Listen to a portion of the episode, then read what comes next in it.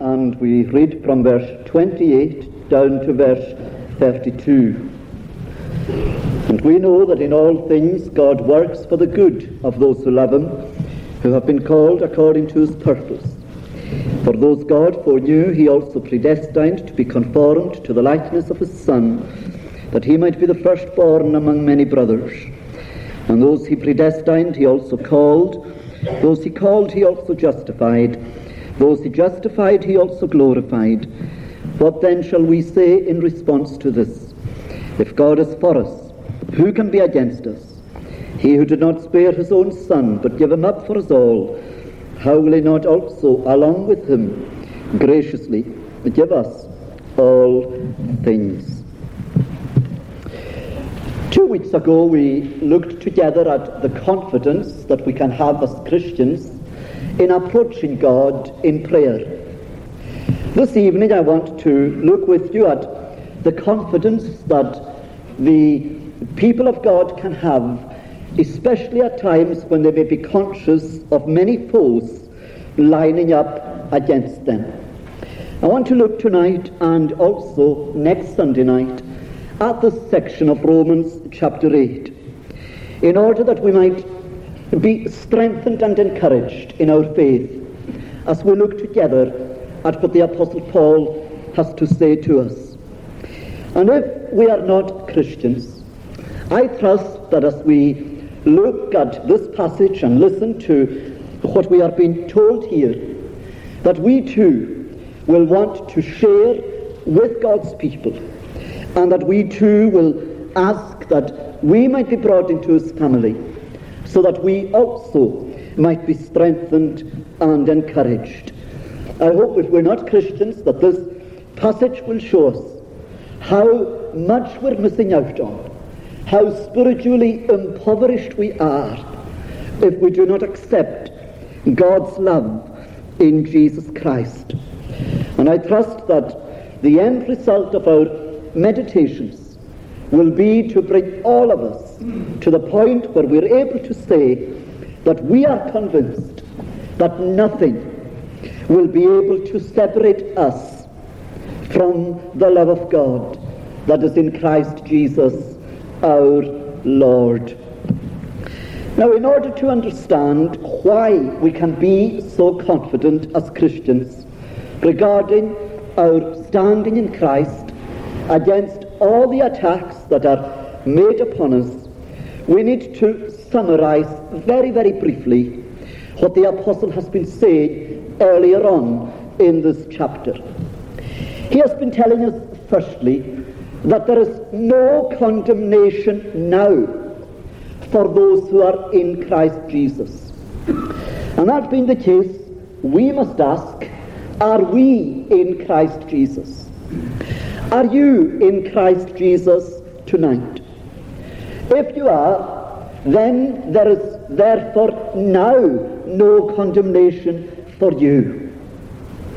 On the other hand, if you're not in Christ Jesus, you are at this moment under the condemnation of God. The second thing that Paul reminds us of in this passage is that God's people are indwelt by the Spirit of Christ, and that the Spirit who raised Jesus up from the dead will also raise up his people. And I have to ask you this evening, as I must ask myself, is the Spirit of Christ dwelling in our hearts?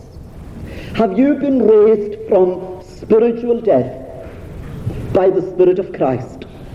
Have you been raised to newness of life by the power of the Holy Spirit? Because if you have, then you can be sure of this, that that Spirit which has raised you up to newness of life will one day raise you up from the dead and ensure that you are made altogether like your Saviour. In this chapter we're told that God's people have a right to be assured of the fact that they belong to Him. He has given us His Spirit by whom we can approach God and say, Father.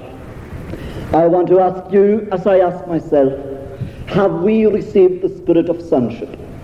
Can you, can I, can we call God Father? Further in this passage, we're told that whatever difficulties we may experience as God's people in this present world, whatever sufferings we may experience as we live our lives here on earth, God promises us that these sufferings are but for a time and that they cannot even be compared with the glory which is to follow.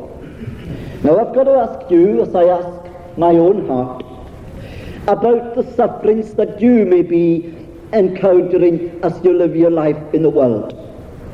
See, there are many people who say that they believe in hell, but that the only hell in which they believe is the hell that they say people experience on earth. But when we open the pages of Scripture, we discover that that view of things is quite erroneous. We discover that there are sufferings to follow, the sufferings of this present life, which are quite beyond anything that we can imagine, for those who will not receive salvation through Christ. But we're also told in the pages of this Bible that if we receive salvation in and through Christ, then our present sufferings are not worth comparing with the glory that will be revealed in us. And here we're reminded too that God's people are being interceded for by the one who knows their needs and who's able to provide for all their needs. And I have to ask you this evening, as again I ask myself, is there one interceding on your behalf in accordance with the will of God. These are the great truths that the apostle is bringing before us in the passage leading up to this tremendous section that we're looking at this evening. And it is in the light of these great truths that he now goes on and says, And we know that in all things God works for the good of those who love him, who have been called according to his purpose. He is convinced of this great truth that in everything God is working for the good of those who love him. Therefore it follows, does it not, that if you love the Lord, he is working in all things for your good. Now he's not saying that everything in our life is good. He's not saying that everything is good, but he is saying that in everything he is working for our good. That's the great message of this verse. And it's the great message that God wants to give us this evening for our encouragement.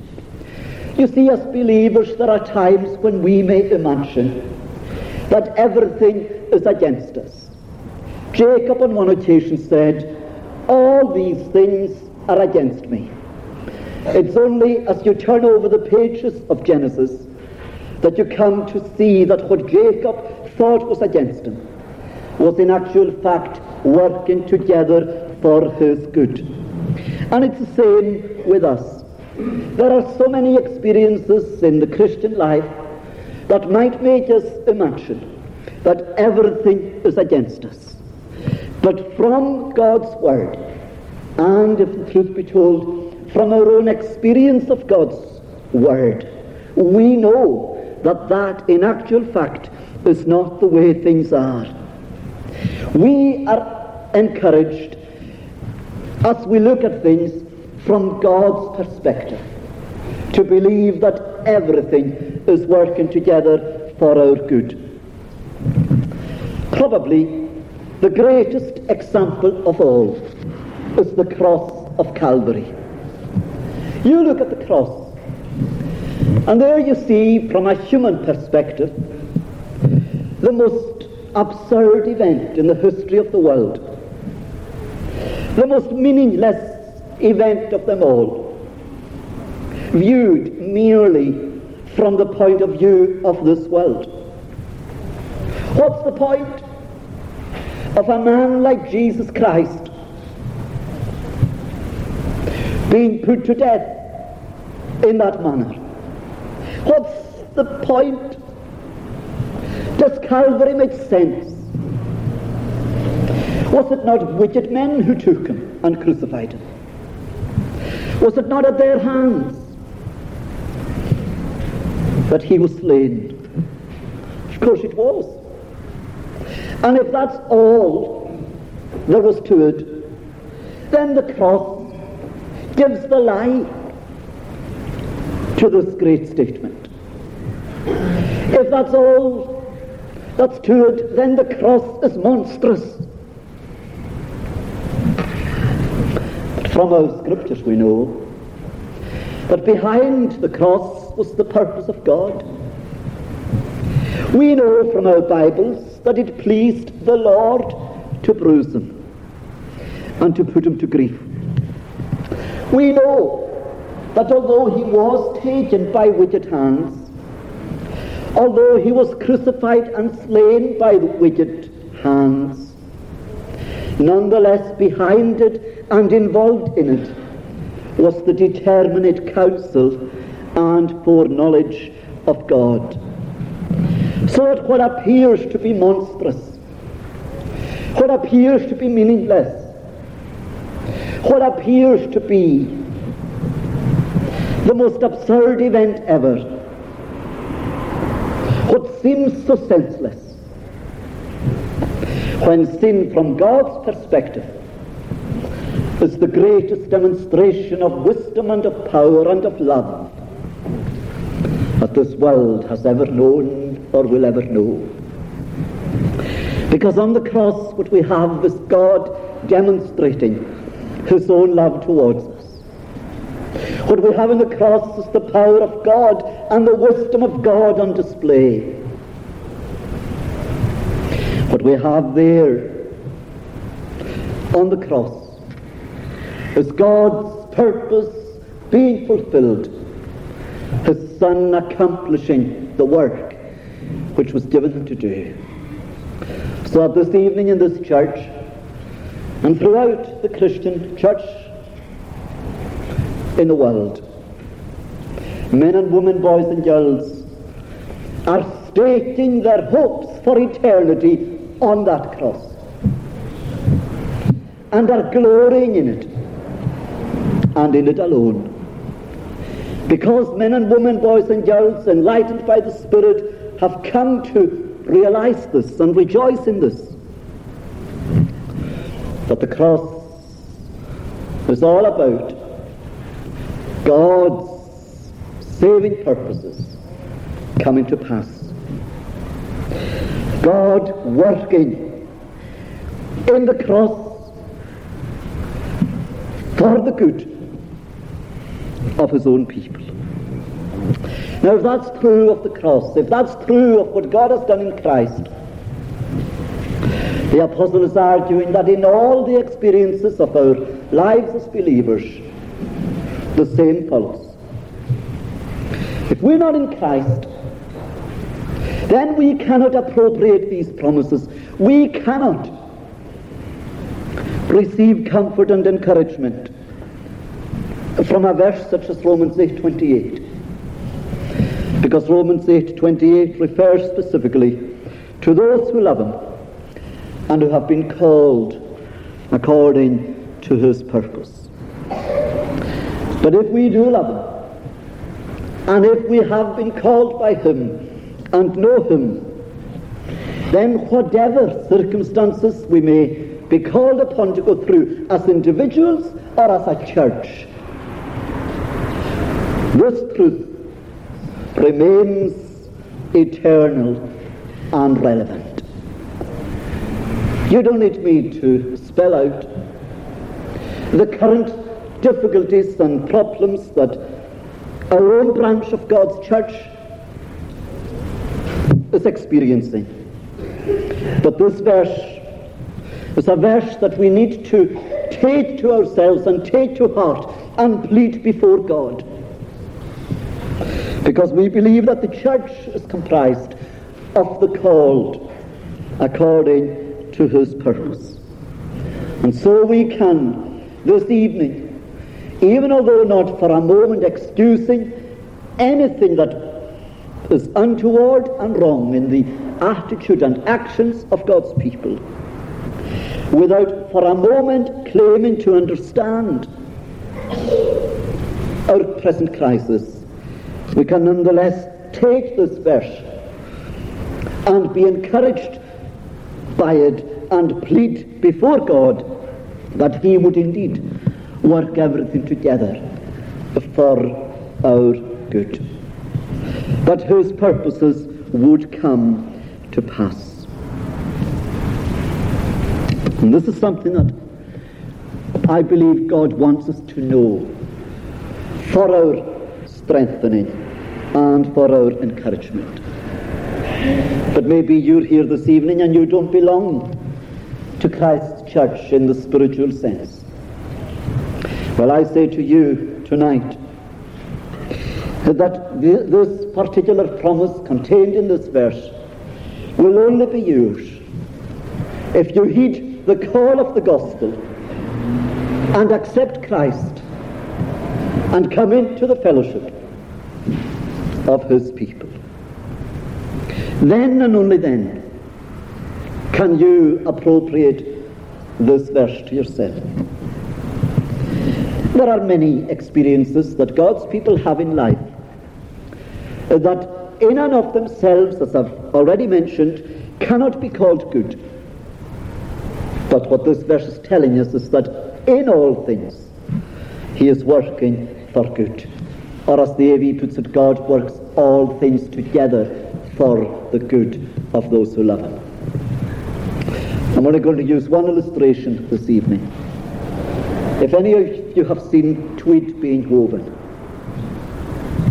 you will know that it takes many different types of colour to merge together to form the pattern that produces the tweed. If somebody came into a loom shed and simply looked at one side of the loom, he might be attracted to some of the threads on account of their colour, whilst others would be so dull that he might ask the weaver, why bother with these at all? But should the weaver take him to the other side of the loom, he would see there how all the threads were needed for the pattern to be complete. Not till the loom is silent and the shuttles cease to fly will God unroll the canvas and reveal the reason why the dark threads are as needful in the weaver's stilled hands as the threads of gold and silver for the pattern he has planned. Praise God for that. He works everything together for our good. And we're told further in this passage that God's purposes are coming to pass, even in the perplexing providences of our lives. We're told that God foreknew his people. That's something that the Bible states categorically, again and again. That before we were even formed, he knew us. He set his affection on his people before they were even made. He fixed his mind and his heart on his people before they were even in the womb. And that truth is revealed for one particular purpose, for the encouragement of God's people. He didn't just foreknow, we're told here that he predestined them. And if any biblical doctrine has taken a battering over the years, it's the doctrine of predestination, and little wonder. Because so very often the way this truth has been portrayed really leaves people imagining that what's been preached is fatalism, and that everything is out of our hands, and that we are but puppets on a string, and that we have no responsibilities regarding our own salvation. Well, if that impression is conveyed, it's either because there's something wrong with the way the message is communicated, or it's because the devil is busily working in the minds of those who are hearing the message, twisting it, distorting it to that end. In the Bible and in this passage even, we're told that God foreknew and predestined those whom he foreknew to be conformed to the likeness of his Son, that he might be the firstborn among many brothers. The purpose of predestination is never to allow any who hear of it to put, as it were, a pillow under their heads and go to sleep, excusing themselves for doing nothing about their salvation. The purpose of this truth being presented is in order to encourage those who are in Christ to know that in all things God is working so as to conform them to the likeness of his Son, Jesus. And it's a wonderful thing to realize that all the things that God orders in our providence is as a result of the fact that He has foreknown us and predestined us to this end, that we might be like Jesus, and that He might be the firstborn among many brothers. Now that is always, but always, the emphasis in Scripture when this doctrine is brought before us. I was reading only today a snippet in this month's monthly record where the editor quotes Spurgeon, who was asked one day to reconcile God's sovereignty and man's responsibility. And his answer was typical. I never try, he said, to reconcile friends. I never try to reconcile friends. There is no contradiction between the, these two truths. The fact that God is sovereign in no way contradicts the other truth that we're responsible for making our calling and our election sure. And that's what I'm on to next. Those he predestined, he also called. How do I know, or how can I know, you may be saying, that I'm one of the chosen ones?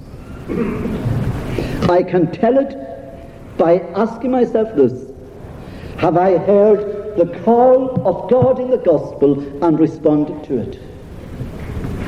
Have I responded to the call of the gospel to come to Christ? If I have, then I can be assured that these doctrines apply to me.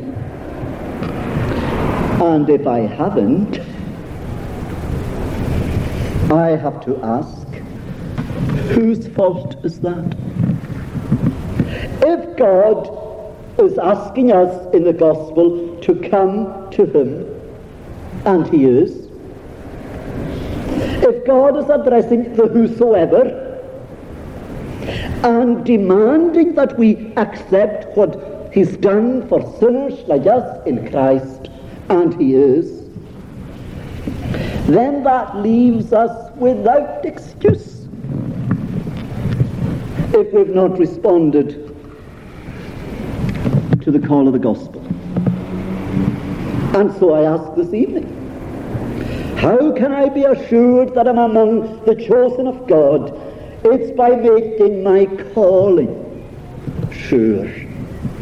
That's why in that verse in Peter, he doesn't say make your election and your calling sure. He doesn't say that. That's impossible. What he says is make your calling and your election sure. It's by making your calling sure that you can know that the rest belongs to you as well. And so we're told here that those he called, he also justified. That means, I know it means a lot more than I'm going to say it means tonight, but it means that the people whom he's speaking of here have been made right with God through Jesus Christ. I know that there's a, perhaps a rather superficial definition of being justified that goes along the lines, it's just as if I'd, just a play on the words, just as if I'd never sinned. Well, I, I think that's rather shallow and superficial myself, and yet there's truth in it. Because if we are justified, there's a sense in which it's just as if I'd never sinned. In this sense, that my sins are forgiven, my sins are covered, my sins are removed. I'm right with God. God looks on me and sees no sin in me. God looks on his Israel and his Jacob and sees no sin. Justified. And those he justified, he also glorified. Now you say, that's, that's strange. That's strange because you might say, I know that there are people in this church tonight whom God foreknew, whom God predestined, whom God called, whom God justified. But looking around this church this evening, I don't think there's anyone present tonight of whom we can say that God has glorified them. Don't see anyone with halos, don't see anyone with, with a look about them that suggests that they've been glorified. How then can, how then can Paul speak with this? How can he use this tense? For one very obvious reason. Paul is telling us here that if these other things are true of us, then our glorification is also certain. There can be no doubt but that God will glorify us if all the other links that we find in this chain are in their right place.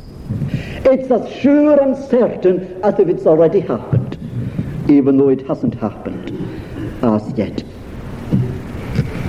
Now, it's on that basis that Paul tells us we can have great confidence before God in the face of every attack that may be made upon us, both individually and collectively. What then, he says, shall we say in response to this? What then shall we say in response? How are we to, to look at ourselves tonight in Christ in the light of this? Well, this is his answer. If God is for us, and really in the original it isn't if God is for us at all, it's since God is for us. Because God is for us. On account of the fact that He is for us. Who can be against us? How do we know God's for us? Again, we're back to the cross. We can't stray too far from it.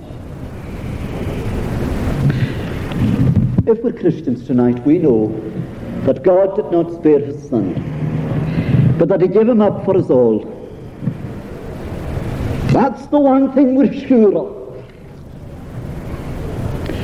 And notice this, for us all, applying it to the whole true church of Christ.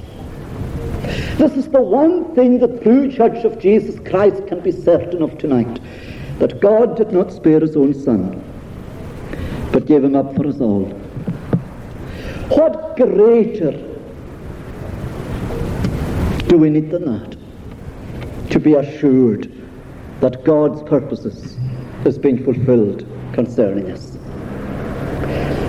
And here Paul is saying, because that's the case, because of what God has done for us in Christ, we know that He's for us.